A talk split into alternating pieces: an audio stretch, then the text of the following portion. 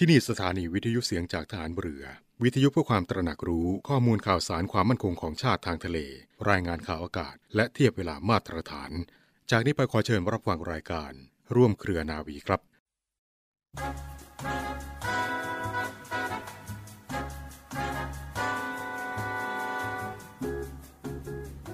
ความซื่อสัตย์สุจริตเป็นพื้นฐานของความดีทุกอย่าง เด็กๆจึงต้องฝึกฝนอบรม ให้เกิดมีขึ้นในตนเอง เพื่อจะได้เติบโตขึ้นเป็นคนดีมีประโยชน์ และมีชีวิตที่สะอาดที่เจริญมั่นคง พระบรมราโชวาทของพระบาทสมเด็จพระบรมชนกาธิเบศรมหาภูมิพลอดุลยเดชมหาราช บรมนาถบพิตร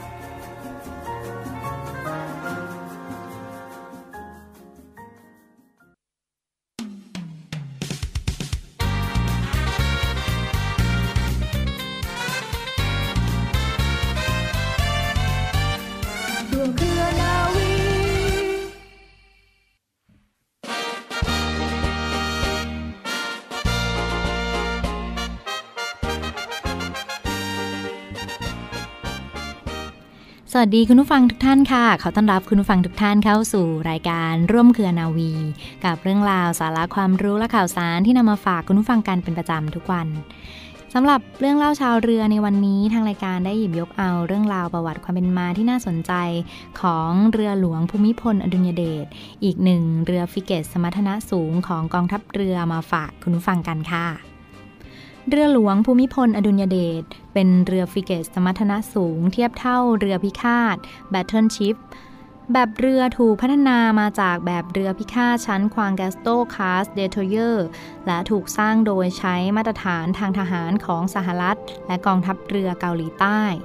มีโอกาสอยู่รอดสูงในสภาพแวดล้อมของการสู้รบ และการปนเปื้อนทางนิวเคลียร์เคมีชีวะค่ะ ทนทานต่อลมพายุในทะเลได้ถึงสภาวะทะเลระดับ 6 ขึ้นไป มีความเร็วสูงสุด 30 นอต ระยะปฏิบัติการไกล 4,000 ไมล์ทะเล กำลังพล 1,401 นาย โดยมีนาวเอก สมิธนัท คุณวัฒน์เป็นผู้บังคับการเรือคนแรก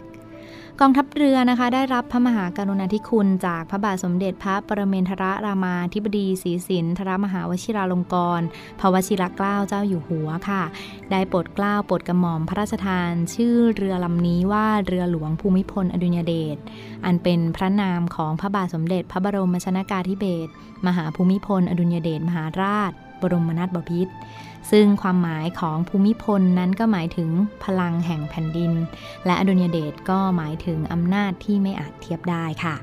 เรือหลวงภูมิพลอดุลยเดชออกแบบเรือโดยใช้สเตลเทคโนโลยีนะคะ สามารถปฏิบัติการรบได้ 3 มิติ ได้แก่การปฏิบัติการสงครามใต้น้ำสามารถตรวจจับเป้าหมายระยะไกลด้วยโซน่าลากท้าย และโซน่าติดใต้ท้องเรือ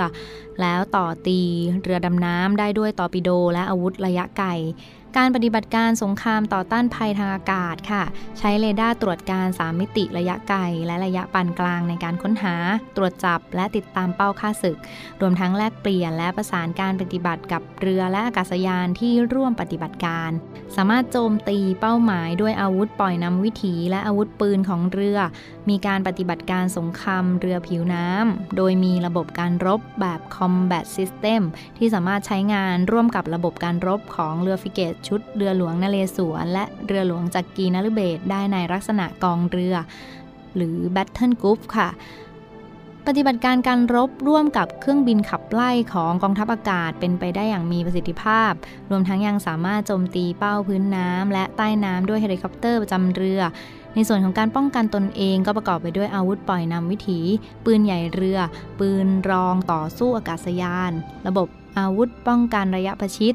หรือที่รู้จักกันในชื่อ Phalanx นะคะ ระบบลวงทางอิเล็กทรอนิกส์ระบบควบคุมความเสียหายแบบรวมการที่สั่งการได้จากศูนย์กลางหรือแยกสั่งการ มีระบบควบคุมการแพร่สัญญาณออกจากตัวเรือ อีกทั้งสามารถตรวจจับ ดักจับ วิเคราะห์ และ ก่อกวนสัญญาณแม่เหล็กไฟฟ้าของเป้าหมายได้ด้วยค่ะ เรือหลวงภูมิพลอดุลยเดชนี้เป็นเรือรบประเภทเรือฟิเกตพัฒนามาจากเรือพิฆาตของสหรัฐนะคะ โดยกองทัพเรือเกาหลีใต้ต่อขึ้นสำหรับใช้งานในกองทัพเรือโครงสร้างเรือนั้นมีความแข็งแรงและมีโอกาสอยู่รอดสูงในสภาพแวดล้อมของการรบทางทะเลค่ะ การลาดตระเวนเพื่อป้องกันการลุกล้ำพื้นที่ทางทะเล การช่วยเหลือประชาชนเมื่อเกิดเหตุภัยพิบัติ เรือหลวงภูมิพลอดุลยเดชสามารถตรวจการครอบคลุมทุกมิติ และทั้งกลางวันกลางคืน เนื่องจากมีการติดตั้งระบบอำนวยการรบ และระบบตรวจการที่ทันสมัย และมีขีดความสามารถที่สูง เขี้ยวเล็บของเรือหลวงภูมิพลอดุลยเดชติดตั้งจรวดปราบเรือดำน้ำแบบ vertical lens anti submarine rocket หรือ ASROC นะคะ จากแท่นยิงแนวดิ่ง 1 แท่น 8 ท่อยิง หรือตอร์ปิโดนำวิถีปราบเรือดำน้ำอาวุธปล่อยนำวิถีอากาศสู่อากาศ อาวุธปืนประจำเรือแบบ OTO Melara 76 ต่อ 62 caliber Super Rapid อาวุธปล่อยต่อต้านเรือผิวน้ำแบบ Harpoon ค่ะ รวมทั้งอากาศยานโจมตีเป้าพื้นน้ำ และใต้น้ำด้วยเฮลิคอปเตอร์ประจำเรือสำหรับปฏิบัติงานรบทางทะเล และด้วยขีดความสามารถของการรบทางทะเลนะคะ สมรรถนะที่ล้ำสมัยของเรือฟริเกตในเอเชียตะวันออกเฉียงใต้อย่างเรือหลวงภูมิพลอดุลยเดชณขณะนี้ได้เข้าประจำการเพื่อป้องกันอธิปไตยเหนืออาณาเขตทางทะเลของไทย รวมไปถึงคุ้มกันกระบวนเรือลำเลียง ดูแลรักษาความมั่นคงและปลอดภัยของเส้นทางคมนาคมทางทะเล พิทักษ์รักษาสิทธิอธิปไตยทางทะเล ตลอดจนการค้นหาและช่วยเหลือผู้ประสบภัยทางทะเล ตลอดจนช่วยเหลือในด้านมนุษยธรรม และบรรเทาภัยพิบัติด้วยค่ะ คุณผู้ฟัง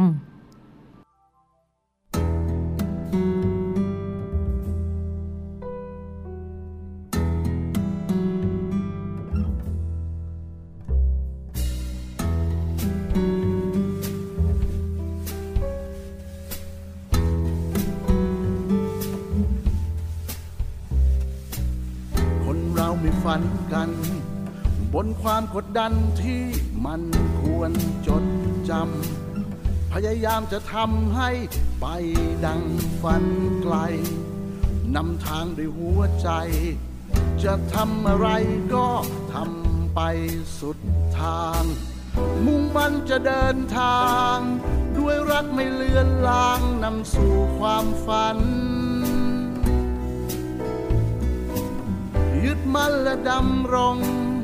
ด้วยรักและทันลงในสิ่งที่ฝัน ก้าวออกไปด้วยใจที่ศรัทธามั่นคง ไม่กลัวล้ม ด้วยฝันจะทุ่มเทหัวใจ เริ่มต่อฝัน ด้วยเรือทรงพลังยิ่งใหญ่ สู่จุดหมายล้อมใจก้าวหนึ่งไป พร้อมกันในทะเล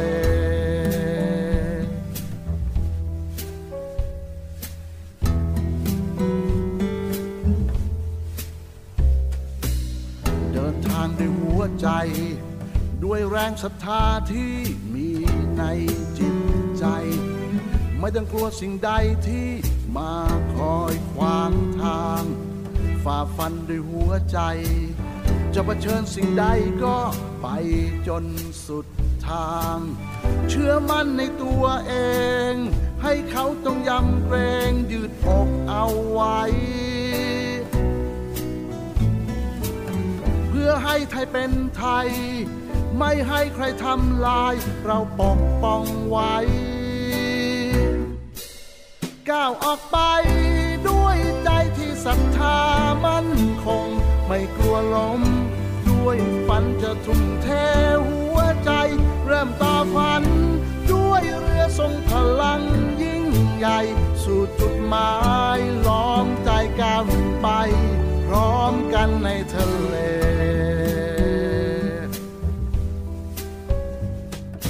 ใจเราเต็มไปด้วยพลัง ความทรงจำที่แสนภูมิใจ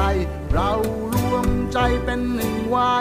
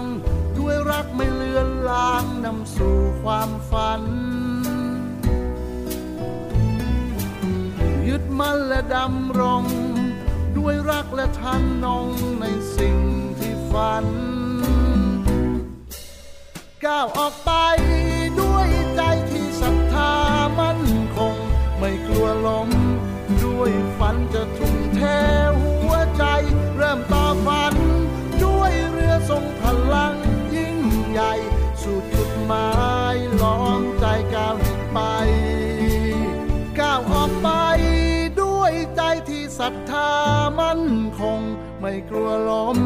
ด้วยฝันจะทุ่มเทหัวใจ เริ่มต่อฝัน ด้วยเรือทรงพลังยิ่งใหญ่ สู่จุดหมายล้อมใจก้าวหนึ่งไป พร้อมกันในทะเล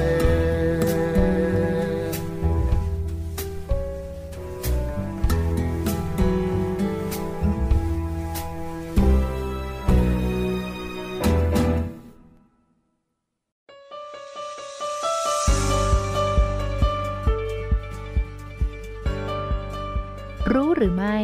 อะไรคือสาเหตุที่ผู้สูงอายุต้องโดนถอนฟัน วัยสูงอายุเป็นอันต้องหนักอกหนักใจเมื่อถึงวันหนึ่งจู่ๆฟันคู่ใจที่ร่วมทุกข์ร่วมสุขกันมา ก็ไม่รักดี มีอาการงอแงซะอย่างนั้น แต่ถึงกับจะต้องถอนฟันกันเลยหรือไม่นั้น ควรต้องให้ทันตแพทย์พิจารณาอาการและความเหมาะสมอย่างถี่ถ้วนค่ะ เพราะนอกจากการถอนฟันจะทำให้สูญเสียฟันอย่างถาวรแล้ววัยสูงอายุก็ยังมีปัจจัยทางสุขภาพหลายอย่างที่ต้องพิจารณาร่วมด้วย สำหรับโรคฟันยอดฮิตในวัยสูงอายุ ได้แก่ฟันผุ หรือรากฟันผุ รักษาโดยการอุดฟัน รักษาคลองรากฟัน หรือถอนฟันเป็นต้น โรคฟันโยกหรือเหงือกอักเสบ รักษาโดยการขูดหินปูน เกลารากฟัน และถอนฟันเป็นต้น โรคฟันแตก ฟันหัก ฟันสึก รักษาโดยการอุดฟัน ครอบฟัน และถอนฟันเป็นต้น การถอนฟันเสี่ยงอะไรบ้าง โดยทั่วไปแล้วการถอนฟันโดยทันตแพทย์นั้นปลอดภัย แต่บางครั้งก็อาจเกิดภาวะแทรกซ้อนได้เช่น ปวดแผล แผลติดเชื้อหรือบวม เลือดไหลไม่หยุด ชาในช่องปาก กระดูกขากรรไกรหักเป็นต้น เมื่อถอนฟันแล้วต้องทำอย่างไร ถ้าทันตแพทย์พิจารณาแล้วว่า อย่างนี้มันต้องถอน วัยสูงอายุก็ควรดูแลตนเอง หลังถอนฟันดังนี้ค่ะ ต้องกัดผ้าก๊อซไว้ 1-2 ชั่วโมง เพื่อให้เลือดบริเวณแผลที่ถอนฟันหยุดสนิท แต่หากยังมีเลือดซึมๆอยู่ให้เปลี่ยนผ้าก๊อซแล้วกัดต่อจนกว่าเลือดจะหยุดสนิท งดบ้วนปากแรงๆ เพราะอาจทำให้เลือดที่หยุดแล้วกลับมาไหลได้อีก ควรแปรงฟันเบาๆเพื่อป้องกันไม่ให้แผลถอนฟันกระทบกระเทือน และมีเลือดออกไม่ดูดหรือใช้ลิ้นดันแผล เพราะอาจทำให้เลือดออกแผลหายช้าหรืออักเสบได้ นอกจากนี้เพื่อให้การเคี้ยวอาหารได้ดี แนะนำว่าปรึกษาทันตแพทย์เพื่อใส่ฟันทดแทนฟันที่ถอนไปด้วยนะคะ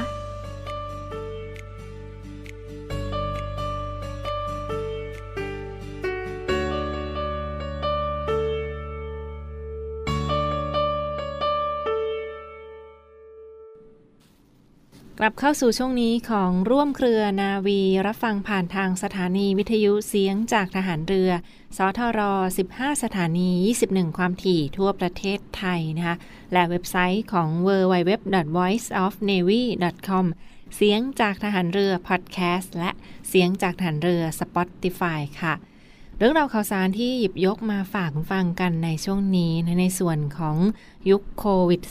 -19 เรื่องราวของการบริจาคโลหิตนะบริจาคเลือดก็เป็นสิ่งที่สำคัญเช่นเดียวกัน บางท่านอาจจะรู้สึกไม่ปลอดภัยหรือว่ากลัวจะติดเชื้อใด ๆ ก็ตามค่ะ ก็เลยไม่กล้าไปบริจาคโลหิตนะคะ ในส่วนของหน่วยงานที่เกี่ยวข้องเขาจึงออกมารณรงค์ เพื่อเชิญชวนฟังท่านผู้มีคุณสมบัติค่ะ สามารถมาร่วมบริจาคโลหิตกันได้ในช่วงนี้นะคะ ยิ่งยุคโควิด -19 แบบนี้ปริมาณเลือดสำรองก็ต้องใช้ในกรณีต่างๆ มากยิ่งขึ้นเช่นเคยค่ะ ดังนั้นให้เลือดให้ชีวิต ให้ความสุขใจ สร้างชีวิตใหม่ สุขใจทั้งผู้ให้และผู้รับค่ะ ในส่วนของการบริจาคโลหิตแห่งนี้ก็มีทั้งสภากาชาติไทยและโรงพยาบาล สถานพยาบาล ทั้งของรัฐบาลและเอกชนทั่วประเทศไทยที่สามารถร่วมบริจาคโลหิตได้ในครั้งนี้ฟังคะอย่างไรก็ตามทางด้านสภากาชาติไทยเขาก็ออกมารณรงค์ร่วมกันบริจาคโลหิต สู้วิกฤต โควิด -19 แบบนี้ ท่านใดที่มีคุณสมบัติตรงตามเงื่อนไขก็ยังสามารถเข้าไปบริจาคโลหิตได้เห็นฟังคะที่สำคัญคือต้องไม่เจ็บไม่ป่วย ไม่มีโรคติดต่อใด ๆ ก็ตามนะคะและก็มีอายุไม่เกิน 70 ปีบริบูรณ์นะสามารถมาร่วมบริจาคโลหิตได้ คุณสมบัติเพิ่มเติมฟังคะต้องรู้สึก สบายดีค่ะนั่นคือมีสุขภาพร่างกายที่แข็งแรงและพร้อมที่จะบริจาคโลหิตนะคะ เช่นไม่มีอาการผิดปกติใด ๆ ในร่างกาย หรือว่าท่านใดที่นอนหลับพักผ่อนไม่เพียงพอนอนหลับหรือว่าอดหลับอดนอนมานี่ก็อาจจะยังไม่เหมาะที่จะไปบริจาคโลหิตในวันรุ่งขึ้นนะคะ ดื่มของมึนเมาหรือว่าดื่มเครื่องดื่มแอลกอฮอล์แล้วก็สารเสพติดอื่นๆ ยังไม่ควรไปบริจาคโลหิตค่ะ หลีกเลี่ยงการทานอาหารที่มีไขมันสูงฟังคะอาหารที่มีไขมันสูง ข้าวขาหมู ข้าวมันไก่นะคะนี่ก็ยังไม่แนะนำให้ไปบริจาคโลหิตภายใน 6 ชั่วโมงนะเพราะว่าจะทำให้พลาสมาของเรานั้นมีสีขาวขุ่น ก็ไม่สามารถนำพลาสมาเหล่านั้น หรือว่าน้ำเหลืองเหล่านั้นไปใช้รักษาผู้ป่วยท่านอื่นๆ ได้ ดังนั้นก่อนไปบริจาคเลือดก็ควรจะเลี่ยงอาหารที่มีไขมันสูง เช่น ข้าวมันไก่ข้าวขาหมูหรือว่าคอเลสเตอรอลสูงเบเกอรี่ต่างๆเหล่านี้ค่ะ ก็งดก่อนที่จะไปบริจาคโลหิตอย่างน้อย 6 ชั่วโมง ถ้ามีโรคประจำตัวต่างๆค่ะ ก็ควบคุมได้นะแต่ว่าต้องแนะนำอยู่ในความดูแลของคุณหมอค่ะ ก่อนที่จะไปบริจาคโลหิต เช่น ถ้าเป็นโรคเบาหวาน ควบคุมได้ด้วยการทานยา ไม่มีการฉีดยาอินซูลิน หรือว่าไม่มีโรคแทรกซ้อนใดๆก็สามารถบริจาคโลหิตได้ รือว่าถ้าเป็นโรคความดันโลหิตสูงค่ะ แต่ว่าร่างกายปกติดีนะคะและไม่มีภาวะแทรกซ้อนใด ๆ ก็สามารถบริจาคโลหิตได้ ทั้งนี้อยู่ในวินิจฉัยของทางการแพทย์ โรคไขมันในเลือดสูงค่ะ แต่ถ้าไม่มีภาวะแทรกซ้อน เช่น เส้นเลือดในสมอง ตีบตันและอุดตันนะนี่ก็สามารถบริจาคโลหิตได้ค่ะ โรคมะเร็งทุกชนิดเหมือนฟังคะโรคมะเร็งทุกชนิดนั้น ห้ามบริจาคโลหิตถาวร งดบริจาคโลหิตโดยถาวรนนะถึงแม้ว่า จะทำการรักษาผ่านการคีโมการดูแลรักษาเรียบร้อยแล้ว ไม่แนะนำให้ไปบริจาคโลหิตโดยเด็ดขาดค่ะ และประการถัดไปค่ะ โรคลมชักค่ะ โรควัณโรค โรคหอบหืด ก็ยังสามารถบริจาคโลหิตได้นะ แต่ว่าต้องอยู่ในสภาวะที่ควบคุมอาการได้และมีใบรับรองทางการแพทย์มายืนยันค่ะ ประการถัดไปค่ะสำหรับท่านใดที่ทานยาต่างๆ เป็นประจำนะ เช่นยาฆ่าเชื้อ ยาปฏิชีวนะ หรือว่ายาแอสไพริน หลังทานมื้อสุดท้ายแล้วต้องเว้นอย่างน้อย 7 วันค่ะถึงจะมาบริจาคเลือดได้นะ ในส่วนของยาปฏิชีวนะ หรือว่ายาฆ่าเชื้อต่างๆ ค่ะ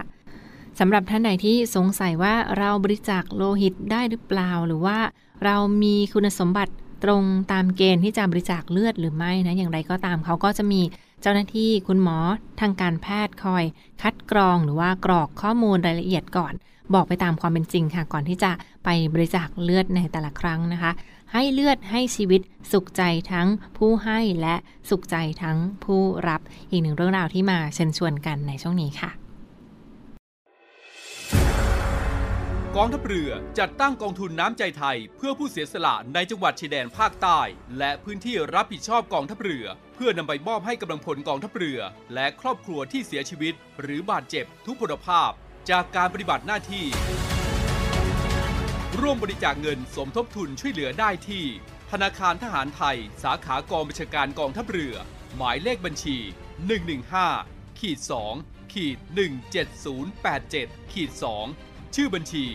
กองทุนน้ำใจไทยเพื่อผู้เสียสละในจังหวัดชายแดนภาคใต้ และพื้นที่รับผิดชอบกองทัพเรือ กรุณาส่งหลักฐานการโอนเงินมาที่กรมการเงินทหารเรือ หมายเลขโทรศัพท์ 0 2475 5557 หรือ 02475 4584